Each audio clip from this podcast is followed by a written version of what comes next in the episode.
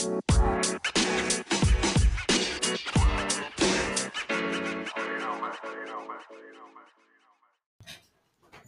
everybody, it's officially draft season, and we here at Upside Swings couldn't do what we do without Global Shop Solutions ERP software. Simplify your manufacturing by scheduling a demo at globalshopsolutions.com. Thanks again for listening. Hello everybody, and welcome back to the Upside Swings NBA Draft Podcast, the podcast of the highest ceiling. I'm your host Bryce Hendricks, joined as always by the great Stone Hansen, and the next in our series of guests here talk about the Indiana Pacers.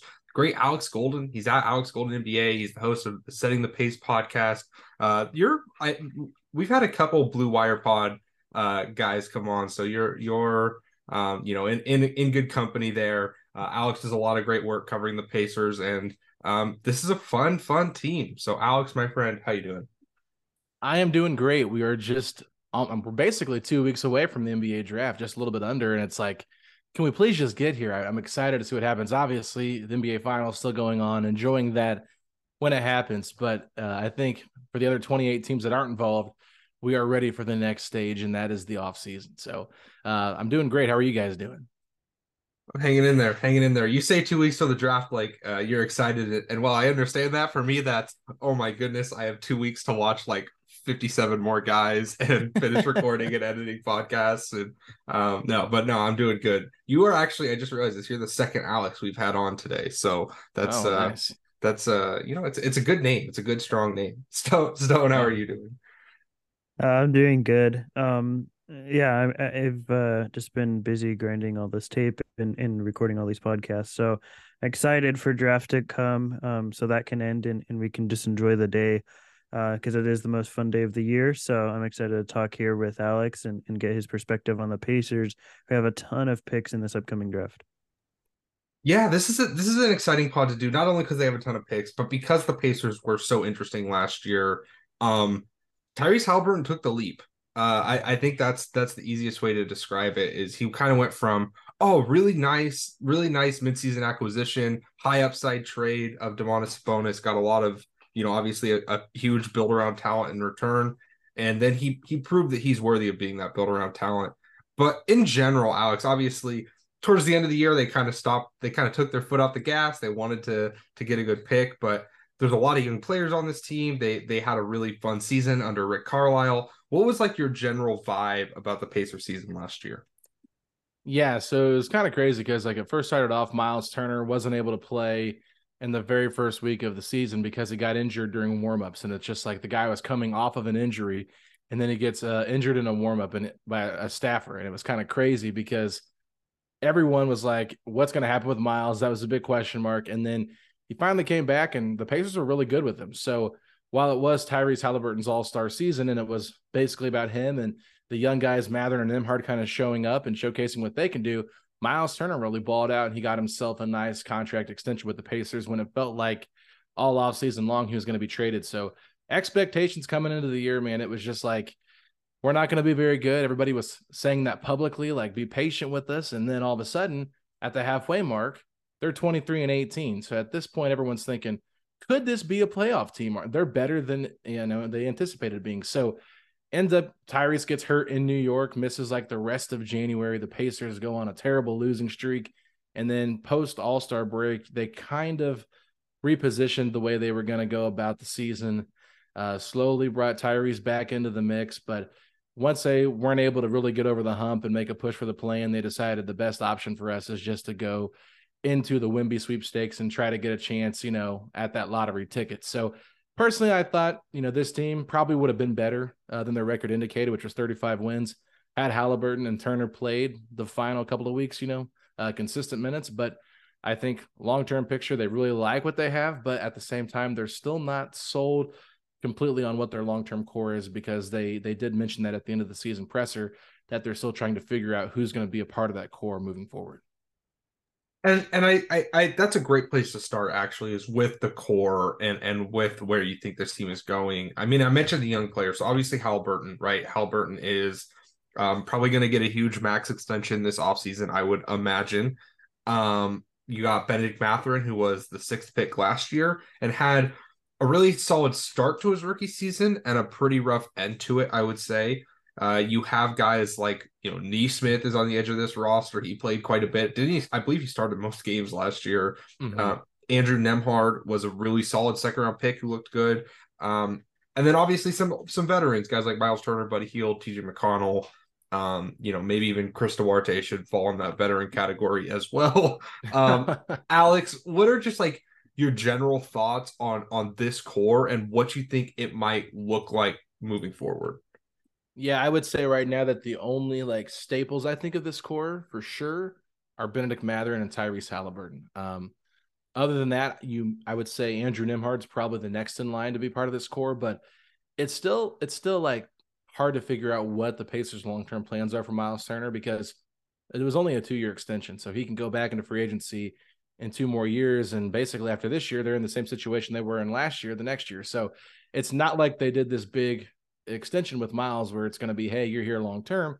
And from what I've been told, it was kind of both sides that wanted to operate on a shorter term extension. So with the uh, extra cap space they had and their abil- ability to renegotiate and uh, and extend, it really did make a nice pathway for Miles to get paid a good amount of money where it doesn't hurt the cap flexibility moving forward. So I think those are your four players that you're really, you know, locked into. Everybody else going to have to kind of prove their worth in a sense because at this point the Pacers are trying to make the playoffs. It feels like, you know, they're, they're a team that feels like they're closer than they thought they might be. So you said Aaron Nesmith, really good player last year, ended up coming in playing the small ball four for the majority of the season.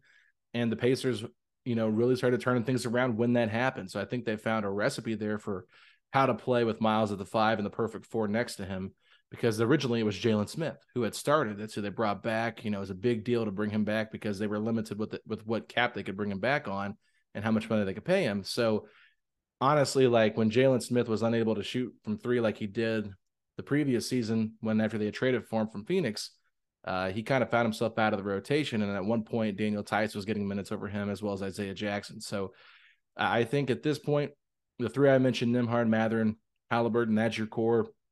Miles Turner is like right there on the fringe, could be a part of it, could not be a part of it. It's hard to tell right now, but I think that and then your n- number seven pick in this year's draft are probably going to be who you look at for your core long term. Yeah, and I think that's a solid place to start. I mean, obviously, like that's a great transition team, just kind of putting it that way. You got a couple creators. Uh the seventh pick, and we'll talk about it, might not have a ton of creator bets, but it does have a a large swath of guys who be great off-ball players. Um, I just want to ask really quickly, you know, if they decide to move off of Turner, which I mean, obviously there's been Turner trades uh ideas every single offseason and and midseason, you know, since what 2018. Um, but if they decide to move off of Turner or a Hield or anyone like that, what type of like package do you think they'd be looking for in return? Do you think it would just be a package based around picks? Do you think they'd be looking to get a certain player or certain types of players back, or just what's your general feel there? It's really tough because I don't think there's a lot of great centers that are in the league that are available right now. Um, you might say that DeAndre Ayton is probably the most available at this point but you can make the argument that Turner on his contract is better value than Ayton on his, specifically with Turner's ability to stretch the floor and Ayton not really showing that in his game so far. Obviously, they do different things, and the Pacers clearly had interest in Ayton last year. It wouldn't surprise me if they did go out and kind of dip their toe in that water again and see, hey, is there something here with Ayton? Because they clearly liked his fit with Haliburton uh, enough to give him a max contract offer before you know Turner could have left in free agency. So that to me is like okay, uh, will they be in, enticed by that again to maybe just see what's available there? But other than that, I think that um, unless for some reason they're able to move up in the draft, that to me is like where I could see them really dangling Turner at this point. I don't know if his value is good enough to get them up that far. I think you'd have to probably include a third team to really move up into that top two, top three if your target is someone like a Brandon Miller. So that to me is where I think Turner could be available in a trade. But um, other than that, I just don't really know like what exactly his value is because I would think it's the highest it's probably ever been in his career, seeing how good of a year he had last year. But at the same time, injury prone guy that had one healthy season in a contract year, are people going to buy into that? And I think that's another hurdle that, you know, he's going to have to prove to people and show that once again this season. So I, I just think at this point he makes sense for what they're trying to do. But if a deal came out there that was big enough, like maybe they could find a a wing that maybe fits more long term. That could be him included in a trade as well. But other than that, I it's really hard to to figure out what exactly he'd be what he'd be worth because he's a good player, but centers, of course, they're not as coveted as some people might think.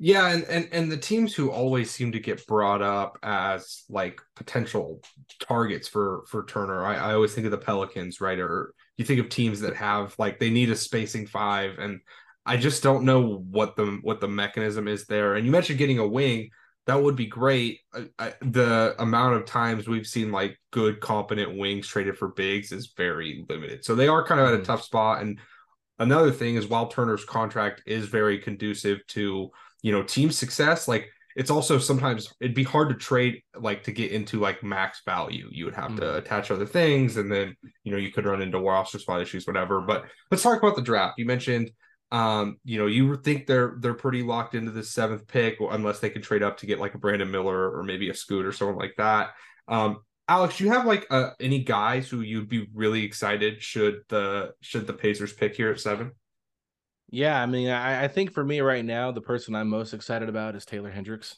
with what he brings to the floor.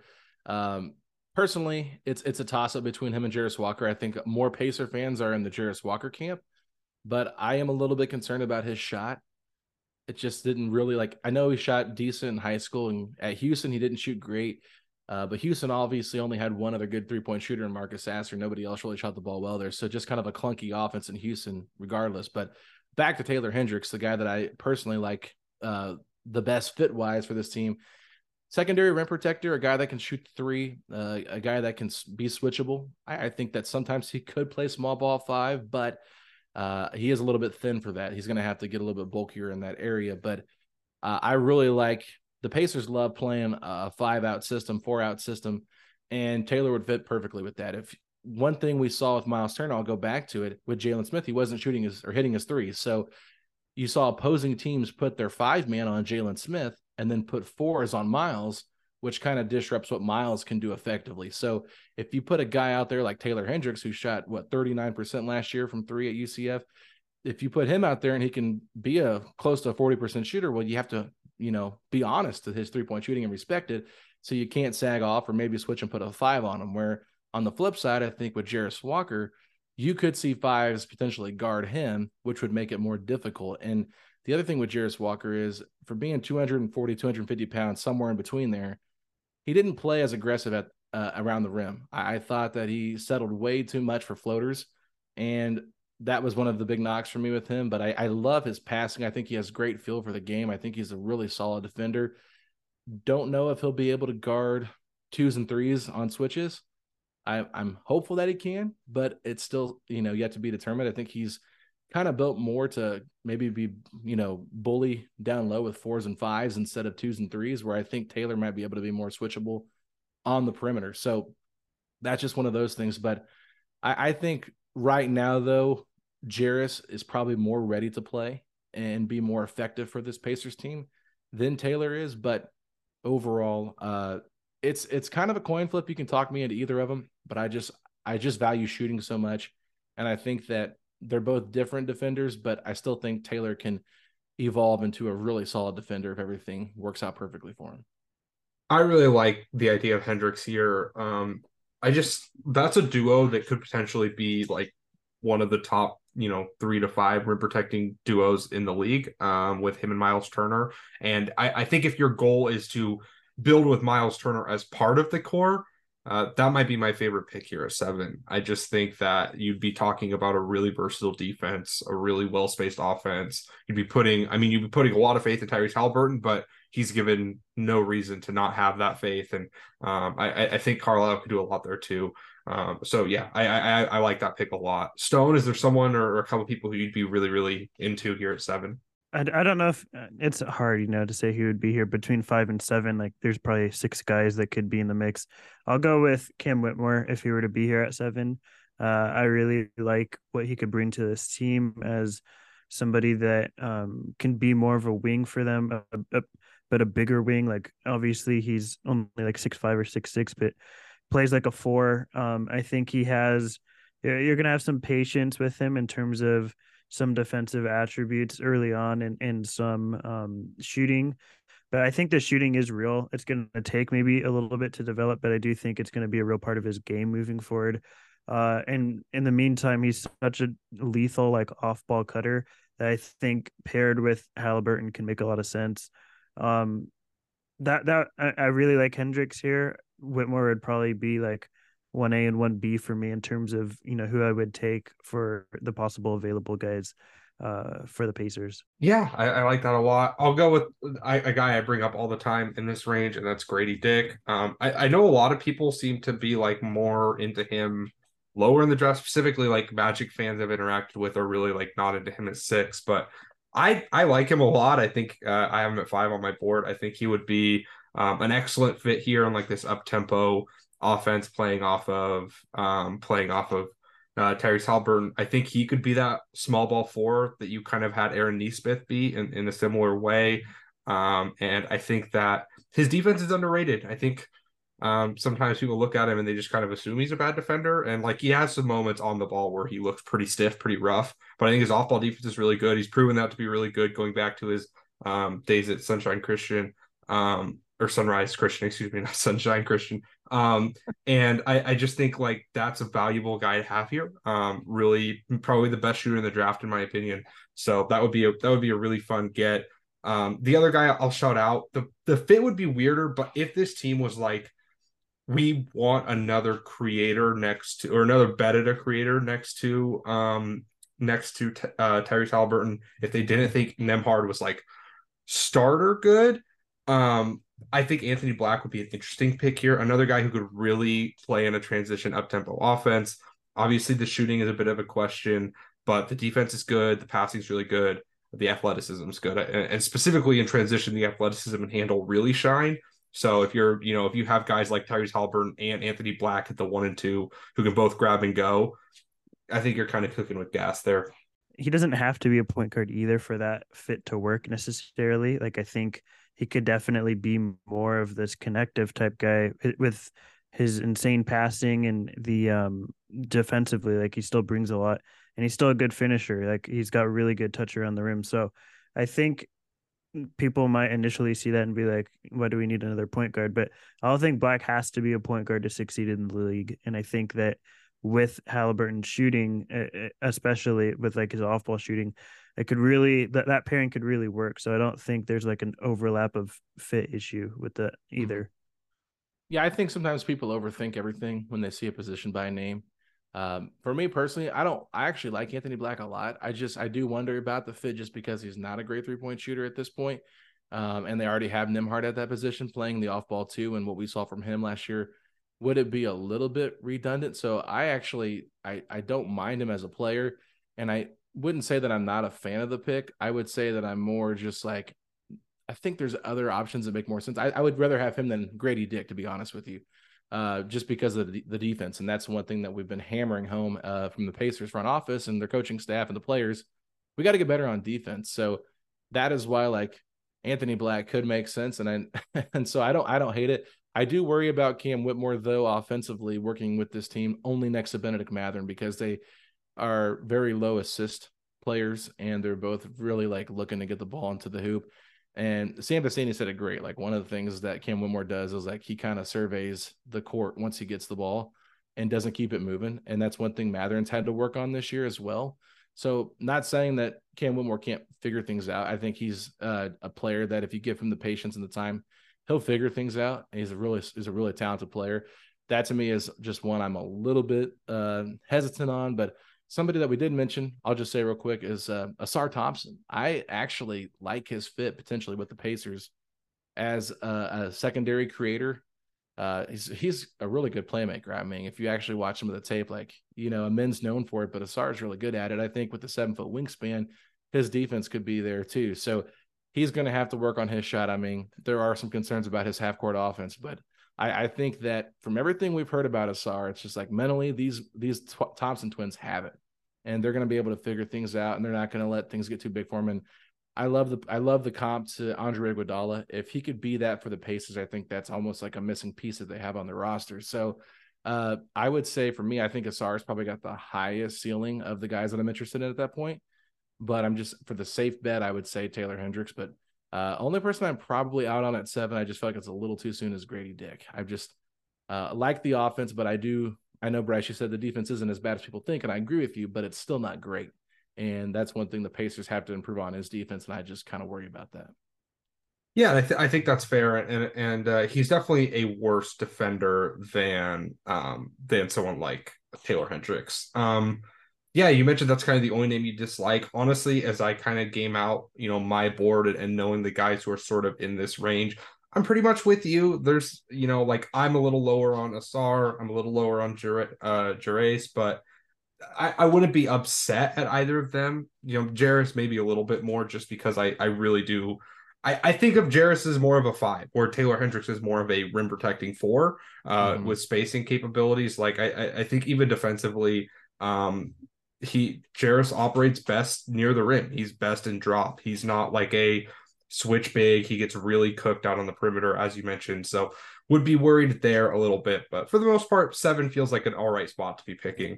Mm-hmm. Um, Alex, other than this, the Pacers have picks 26, 29, 32, and 55. Just uh, like, are, are you with me where you assume there's probably no way they're making all those picks? Um, or do you think there's a chance that they walk out of this draft with you know five rookies whether they be stashes or not or just where where are you kind of at with how you think that section of picks is going to shake out? They've already said that they're not going to take five rookies so we already know that going into it they're going to do something with these picks and i think there's like what seven or eight teams that don't have their own first round draft picks this year. It's kind of crazy. It feels like multiple teams have uh multiple picks. Like magic have two pacers have three in the first round. I know the Charlotte's got two, Portland's got two, the Jazz have three, the Houston has two. It's just like there's so many teams with multiple picks. The Nets have two. Sorry, I just thought of another one, but it's like uh, eventually you're going to try to figure out what to do with these. And we already kind of saw a blueprint today of what OKC did with Denver, uh, making that trade with those picks. Is there a possibility that someone like the Knicks or the Celtics or somebody like the Cavs, they come knocking on the door and saying, Hey, we want that pick we'd like someone back. So uh, in the back half of the draft, so uh, first round anyway, can we maybe trade you a future pick for that or something like that? And I think that's where things could get interesting for the Pacers. Um, make, maybe moving one of those picks into a 2024 or packaging them up and then trying to move up into the draft. Someone like the Lakers or the Warriors who uh, they're going to be tight with their cap restrictions. Maybe they want two picks in the back half of the first round that could be cheaper salaries that could help their team. Because I feel like once you get out of like the top, what do you say, like 15, probably 15 to 35, it feels like it's pretty interchangeable. You can make the case for a lot of these guys um, in the draft class. So I think that's something that the Pacers have their eyes on somebody that they can move up and look at. So yeah, I think they'll probably take, they could walk away with three draft picks out of this year's class, but five, I just feel like that's way too many. Yep, and I, and I'm with you. And even just looking at this roster, like I, I, you know, they have they're losing some free agents, but and, and, like I don't know how exactly they feel about like a Kendall Brown or you know any anyone like mm-hmm. that, but I I don't think they want to just like roster a ton of rookies and be forced into having to give up some of their veterans. This is you know Carlisle, even if he's not trying to like win a championship next year, I don't think wants to do like a large tank again or anything like that. Let's talk yeah. about some some guys you may be looking to trade up for. Say they could get up to, you know, that it's 18 with the Heat, 17 with the Lakers, 19 with the Warriors. Like, say they could get up into that range. Who are some guys you'd be looking to target, Alex? It really just depends on how you value these guys. I think that the first name that I really have liked since last year, but he ended up not staying in the draft and went to the G League, is Leonard Miller. I think he would make a ton of sense for the Pacers with what he does. Uh, and I think I think he could go in the top 15. So I'd be kind of surprised if he's out of the top 15. But if he's there at like 17, 18, I'd be calling to try to get him. Another name is someone that's kind of been falling. So I don't know if they would have to trade their pick, but I think if they there's a team out there that'd be willing to take a risk on that's GG Jackson from South Carolina. I just feel like the Pacers need fours badly. And at just 18 years old, the youngest guy in the draft, they could really just take him and bring him along slowly. I think that he's someone that could really make sense for them and really could fit with what they're trying to do long term if he can evolve into the player that everyone expects him to eventually become because the talent's there. Like he's a raw athlete and uh very immature, got a lot of red flags, but the upside is there if it, everything clicks. So those are two names I really like um, for potentially moving up other than that, I mean, I'm sure there's always different options in case somebody falls and that kind of thing. But um, those are two names I would trade up for if they were able to get back into the lottery. Um, I'm not I'm not sure exactly where this player is going to fall, but if he did fall for some reason, I've seen him fall to like 15 before. Is Cason Wallace? Like, I think Cason Wallace is just a fantastic player. Uh, I've been on a little bit of a hot take and said I think he might be my second favorite guard in this draft. I think I'm probably going to back off that a little bit. I think he's maybe my third behind Anthony Black and Scoot, but I, I think he's in the top three for guards in this draft for me personally. I have, I mean, I have Wallace at four, at like four overall on my board. So okay. I'm, I'm even like, I, am very high on Wallace. I think if you could get him, um, I would, I would do it. And, and you're right. Like it just seems like he has been falling on boards for whatever reason. And, you know, the Raptors at 13, maybe an option. Um, there's always guys, teams that would be willing to, to make some deals. Stone, who are some guys stand out to you that you'd be really interested in trading up for? I feel like we bring him up on every podcast, so we just kind of have to at this point. I think Podziemski makes a lot of sense mm-hmm. um, as a guy who can, you know, play either guard position, can play next to Nembhard, next to Haliburton. Like, doesn't matter what guard combination you want to throw out there. I feel like Podziemski just kind of fits with whoever um, because you can play on ball or off ball, and I think it allows you just to do more um, with your other guards. Like now, you can maybe play Haliburton more off ball if you want more of his shooting out there, or you can, you know, play a backup point guard. There's just a lot of different things you can do with him. So I like that a lot. Um, the other guy would throw out here, uh, I, I don't know where his, I feel like his range is probably lottery at this point. So this might be kind of a reach. I do kind of like Dereck Lively here. And I'm mm-hmm. not even like the biggest Lively guy, but I think that for the Pacers, it makes some sense because, you know, maybe he's good just good enough as that rim protector to where you feel comfortable exploring what Turner could bring back for you um and you're able to in the like you know in the short term use him as your backup center. Like there's other things you can do. You don't have to necessarily make Turner expendable but it gives you that option maybe if if things were to pan out properly. So there's there are a couple of guys I think just the process of why you might take them makes a lot of sense mm-hmm a couple more guys for me, and these kind of fill the mold of like wing shooters. Dariq Whitehead and Jett Howard, should they fall to like, I, I don't know if I'd be dying to trade up into the lottery to draft them, but mm-hmm. if they should be there at like 17, 18, 19, and you can put together a package to get into that range, I think both those guys would be sound picks.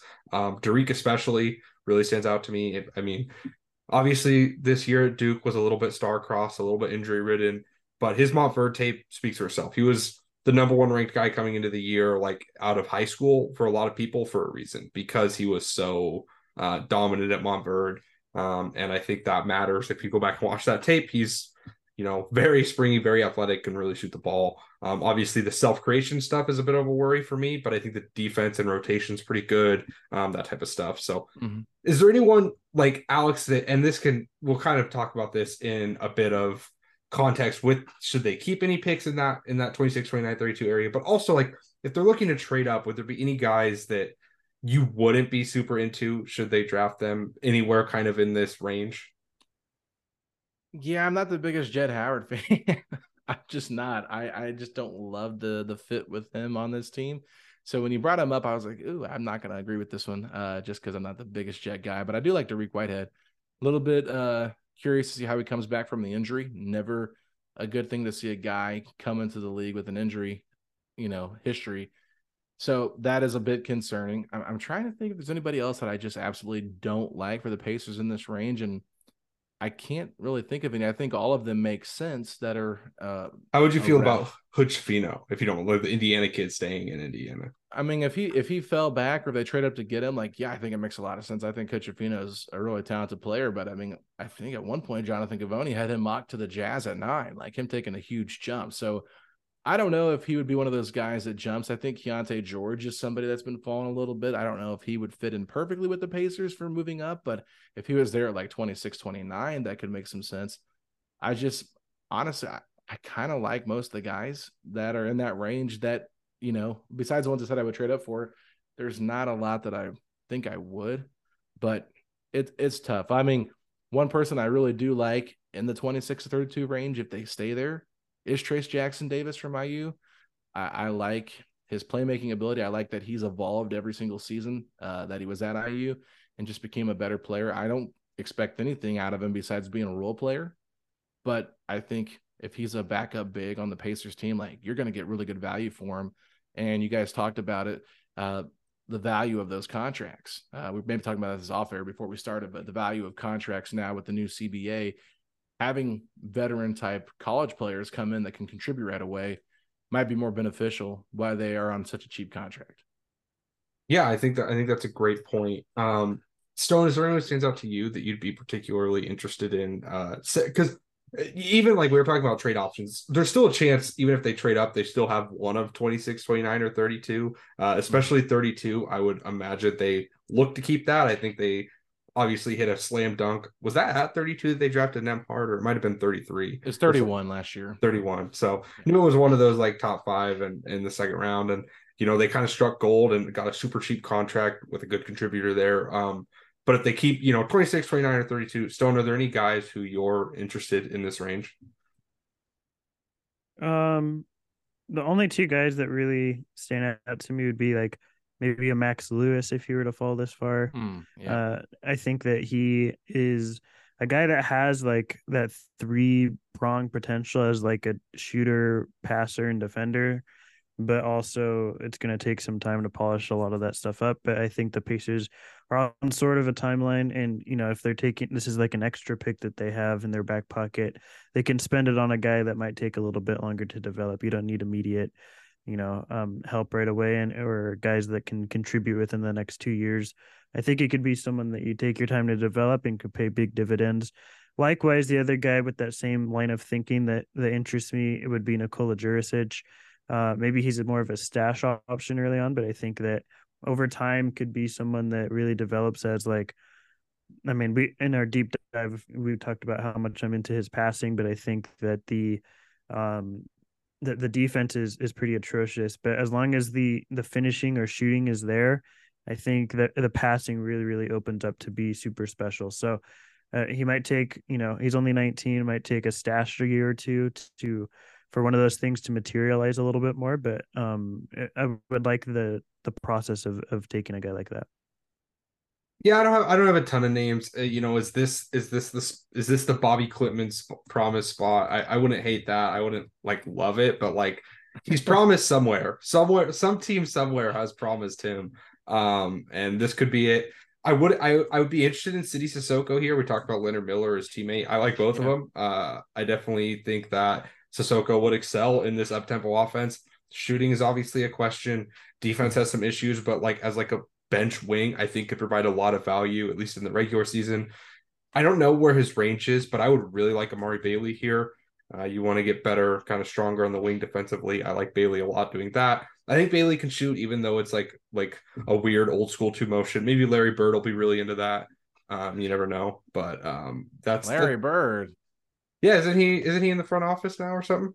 No, he's uh he's like a consultant that barely uh, comes around. He's uh, only been pictured a few times. Just uh, that's, no, he, that's what I've seen. Like I just like see yeah. the pictures. I'm like, oh, I don't know what No, doing. it's honestly been a it's been a big joke because he stepped down in 2017, the year Paul George left, and that offseason was just a hot mess. Uh, I think PG was a little bit like uncertain of what the front office was going to look like without Larry. And then Larry was really involved in that draft when they took TJ Leaf, and Pritchard's the one that gets blamed for it. So everybody's like, oh, Pritchard can't draft. But it's like, yeah, you kind of remember, like, this is a Larry Bird type of guy. Tyler Hansbrough, Mason Plum, or Miles Plumlee, excuse me.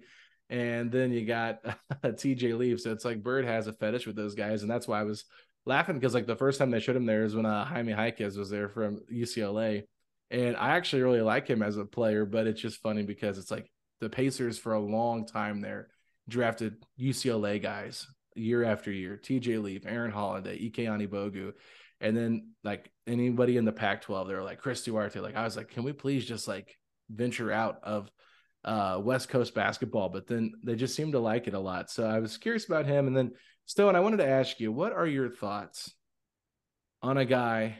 Uh, just lost name Julian Strawther. I think that he could make some sense because from Gonzaga, and they just drafted Nembhard from Gonzaga, and of course the coach uh, at Arizona was from Gonzaga as well. and that's who Bennedict Mathurin played for. I think that that could be something to keep an eye on.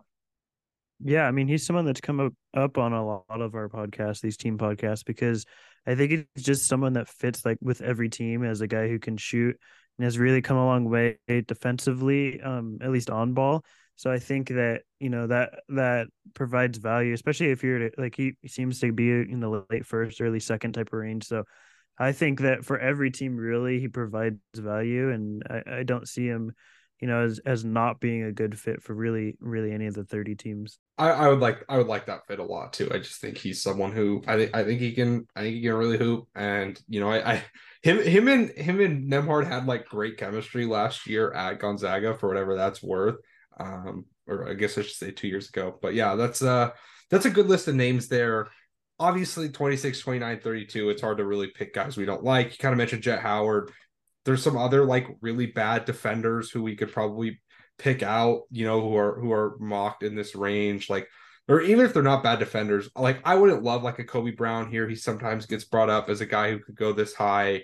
Um, I just like don't know if he's actually the caliber of shooter that his number this year made it kind of look like. And then I wonder, you know, how he fits in this type of offense. But he is used to playing super up tempo. Missouri was like uh top of the NCAA in terms of like time per possession offensively. So um, there's definitely some some there's like they could go a lot of ways, and I don't know that I'd be mad at really any of them. Alex, you kind of do you kind of agree with that sentiment in general? They it's it's hard to kind of mess up a pick in this range because I mean either you get a guy or you don't, but you're if you if you don't, it's hard to be like super mad about it. Yeah, I mean you're swinging for the fences here. I mean at this point, I mean th- these draft prospects are all so close in terms of just like what you like and what your feel is. Like you can go back however many years ago it was. I think it was like 10 or 11 years now. Draymond Green was 35th pick overall. And look at what he turned out to be. Jokic was 41st. Uh, that same draft, I think Khris Middleton was 38 uh, in the 2012 draft with uh, Draymond Green. It's like you just never really know what's going to happen. And so you just have to really trust your instincts and be really smart about it. But I think a lot of times we overthink things and worry about fit too much instead of just drafting the best overall talent. And I think sometimes like we worry too much about age. That's always a thing that I feel like is overvalued in the draft is age and inability to shoot. Like, yeah, we know that sometimes guys that aren't good shooters, uh, they do have weaknesses, especially in today's NBA. But at the same time, if they can do 15 other things really well, why should they get knocked down so much because one guy can shoot well but can't do anything else good? So I feel like there's just certain things that are a little bit over uh, exaggerated in terms of what you're looking for, and that ends up biting teams in the butt because you're like, well, this guy can put the ball in the hoop, his tape looks good, but uh, sometimes you just need like, in a sense, like Andrew Nembhard, like he's kind of a boring player to watch. Like, yeah, a lot of stuff pops like he's a good player, but you're like, what am I really getting with him? Well, you need role players. Role players are still valuable in the league, and trying to find role players in this range is really what you're aiming for, not trying to find the next big star uh, in the later rounds. That's what the usually that's what the earlier picks are for. It's find your star. At this point, you're just looking for role players, and if they turn out to be stars, that's great. But you just, I think that talent evaluation, it's it's it's hard work. Don't get me wrong. I, I think tape can lie to you a little bit, but not usually. I, I think most of the time, uh, interviews and workouts can lie to you more than tape will. Trust the tape that you see, and don't get so infatuated with what a guy says off the court. That's just my opinion. Uh, we're we're 100 percent with you. Uh, we could spend all day talking about the uh, the the workout the the workout shams of the world. Um, but let's uh, Stone. We could just go briefly here. Couple names at 55 who interest me. I would like Mouhamed Gueye here. I think that he is like just funky. I think he can probably shoot what the defense looks like in terms of rim protection. It's pretty rough, but maybe he can switch a little bit. Uh, solid developmental guy. If you want a backup big who could maybe play earlier, Colin Castleton would be a great fit here to me. Um, I think he can. He probably can't shoot, but he can really make plays as a five. He's a really good passer. Like surprisingly versatile defensively. He kind of gets lumped in with like traditional bigs sometimes, but he's pretty quick laterally. He, I mean, he made Kobe Brown's life hell uh, in that Missouri Florida game.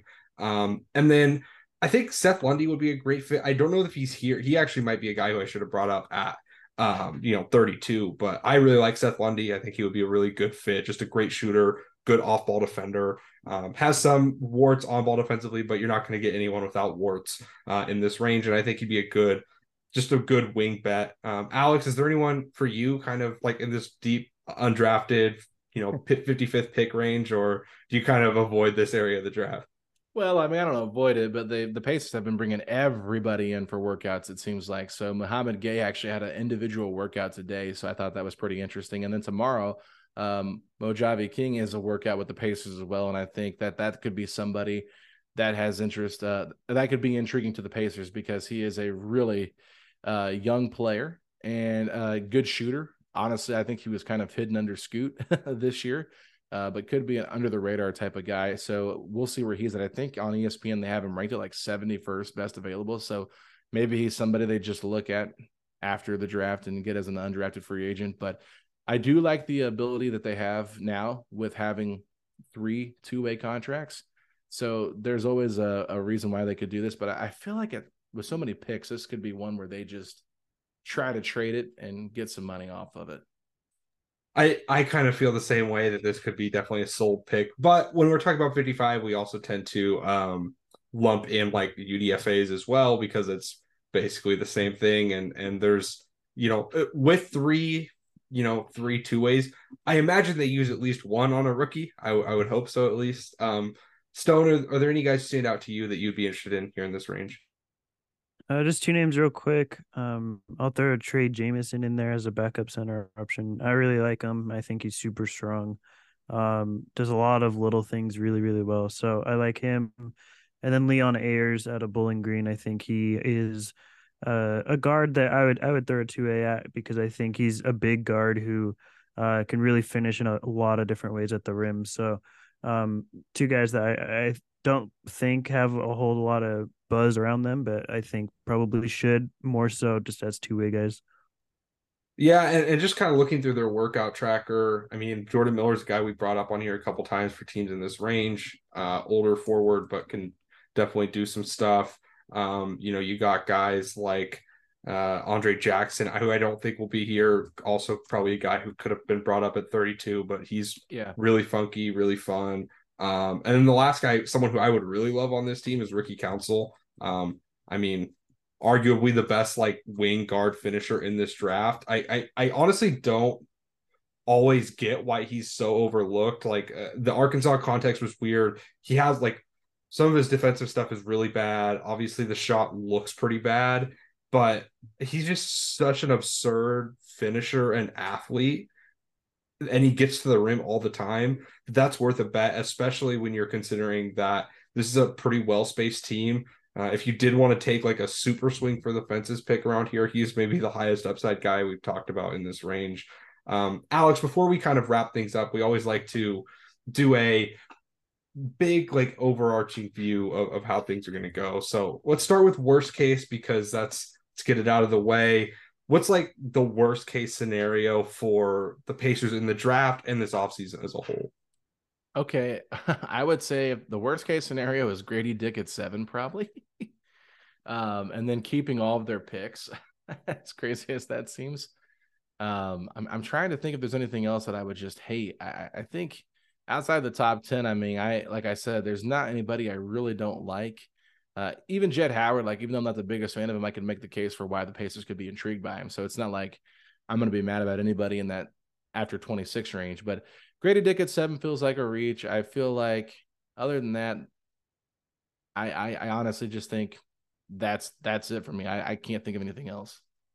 yeah, and I think that's fair. This is a team that's in a spot where it feels and and this is like a trend, like that as we've done this. Teams that are sort of in this like middle chunk of the lottery that you know you know the magic were like this where it's like the worst case scenario is really not that bad uh you know maybe you would throw in like a Myles Turner trade you're not in love with but even like a bad Myles Turner trade you're still probably getting solid value there so mm-hmm. i'm with you that it's just it seems like their offseason options are fairly flat but best case could still be a home run pick at seven could be maybe a guy you like in in the late teens or early 20s what would that look like for you alex yeah, so I think best case scenario for me would be drafting Taylor Hendricks at seven, and then being able to combine maybe 26 and 29 to move up and and take a swing on a guy like GG Jackson. I think that's kind of where I'm at with it. I just feel like the Paces are in this spot where they're still super young, and I talked about it earlier, trying to figure out who their core is.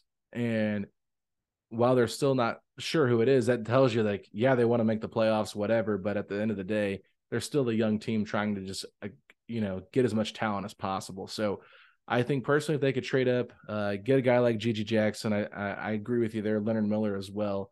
Uh, one of those two guys makes a ton of sense, and not really forfeiting too much other, you know, trade bait there. I mean, you can move up to three, and I could be excited about Brandon Miller for sure if he's there on the board or scoot whatever. But at the same time, you're giving up probably a lot to do that. And how does that impact you down the line? So I mean, in the moment, I'm going to be excited to do it because it's just like you haven't seen the Pacers do something like super gutsy like this. Yeah, they traded Sabonis for Haliburton, but writing was kind of on the wall. I had to break up him and Turner, who had more value. Sabonis. I mean, it made sense.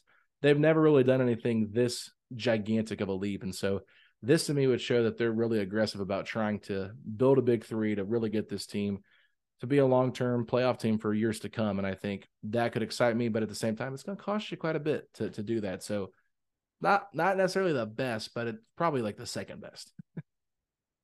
no, and and I love that, and and you're right that uh, sometimes even if it like doesn't work out the best, like for your team to show a lot of initiative is just kind of exciting. Um, yeah.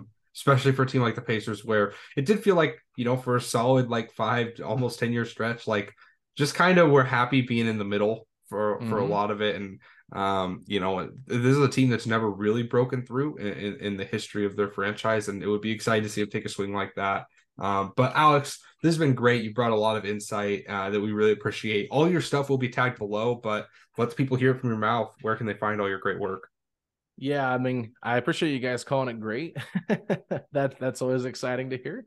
Uh, but yeah, I'm at Alex Golden on Twitter. You can find all of my work on my Twitter feed uh, try to give out a lot of information about the Pacers. Uh, we have a podcast called Setting the Pace, a Pacers podcast on the Blue Wire Podcast Network. If you aren't subscribed, that'd be greatly appreciated. And if you enjoyed what I had to say on here, then leave us a five star rating review over on Apple Podcasts or Spotify, wherever you get your podcasts, and just let us know what you think. We try to have on as many uh, different guests. We had on Tyrese Haliburton last summer. We had on Chad Buchanan, the Pacers general manager, just last month. Uh, just had Jordan Nwora on a couple of weeks ago. So we try to keep it fresh and try to bring players on and get some of the best interviews that we can for, you know, Pacers Nation. So, uh, yeah, thank you guys for having me on. This is a lot of fun. And uh, we talked about a lot of players. It's just crazy how many guys are in this draft that you can just like name off. Like you're just going off the handle, just saying all these different names. It's like, oh, yeah, I, I forgot this guy, I forgot that guy. So, uh, I think this is to me personally. I've heard people say they don't like this draft, but I, I actually think there's a lot of depth in this draft for sure. I, I think part of the the issue with this draft is that it's like it's depth that's laid out in a weird way because the drop offs are so stark in between them. Like the drop off from, you know, for me, three, for a lot of people, four, to that next tier is huge. It's mm-hmm. it's like a gigantic um, you know, cavern there. And then it's another big one from, you know, about 11 or 12 to that next group. And then so it's like it makes it feel like there's not a lot of depth but when you when you talk about it in the more abstract like yeah actually from 15 to, to 35 there's like 10 guys i'd be really happy with that's pretty good that's a pretty mm-hmm. solid draft so um yeah this has been great again follow alex let's do his podcast um, do recommend the Jordan Nwora episode. It's always fun to see NBA players get interviewed, and uh, there's a lot of fun stuff there. For Stone Out Reporter Score Court, I'm at Bryce Hendrick 14. You give us like, rating, review, all that fun stuff. Check out the website if you want workout trackers, scouting reports, um, and then obviously breakdowns of the Indiana Pacers and what we think their draft might go like. Uh, thanks to the input again from Alex. This has been the Upside Swings to be a draft podcast. We hope you're ceiling. Thank you.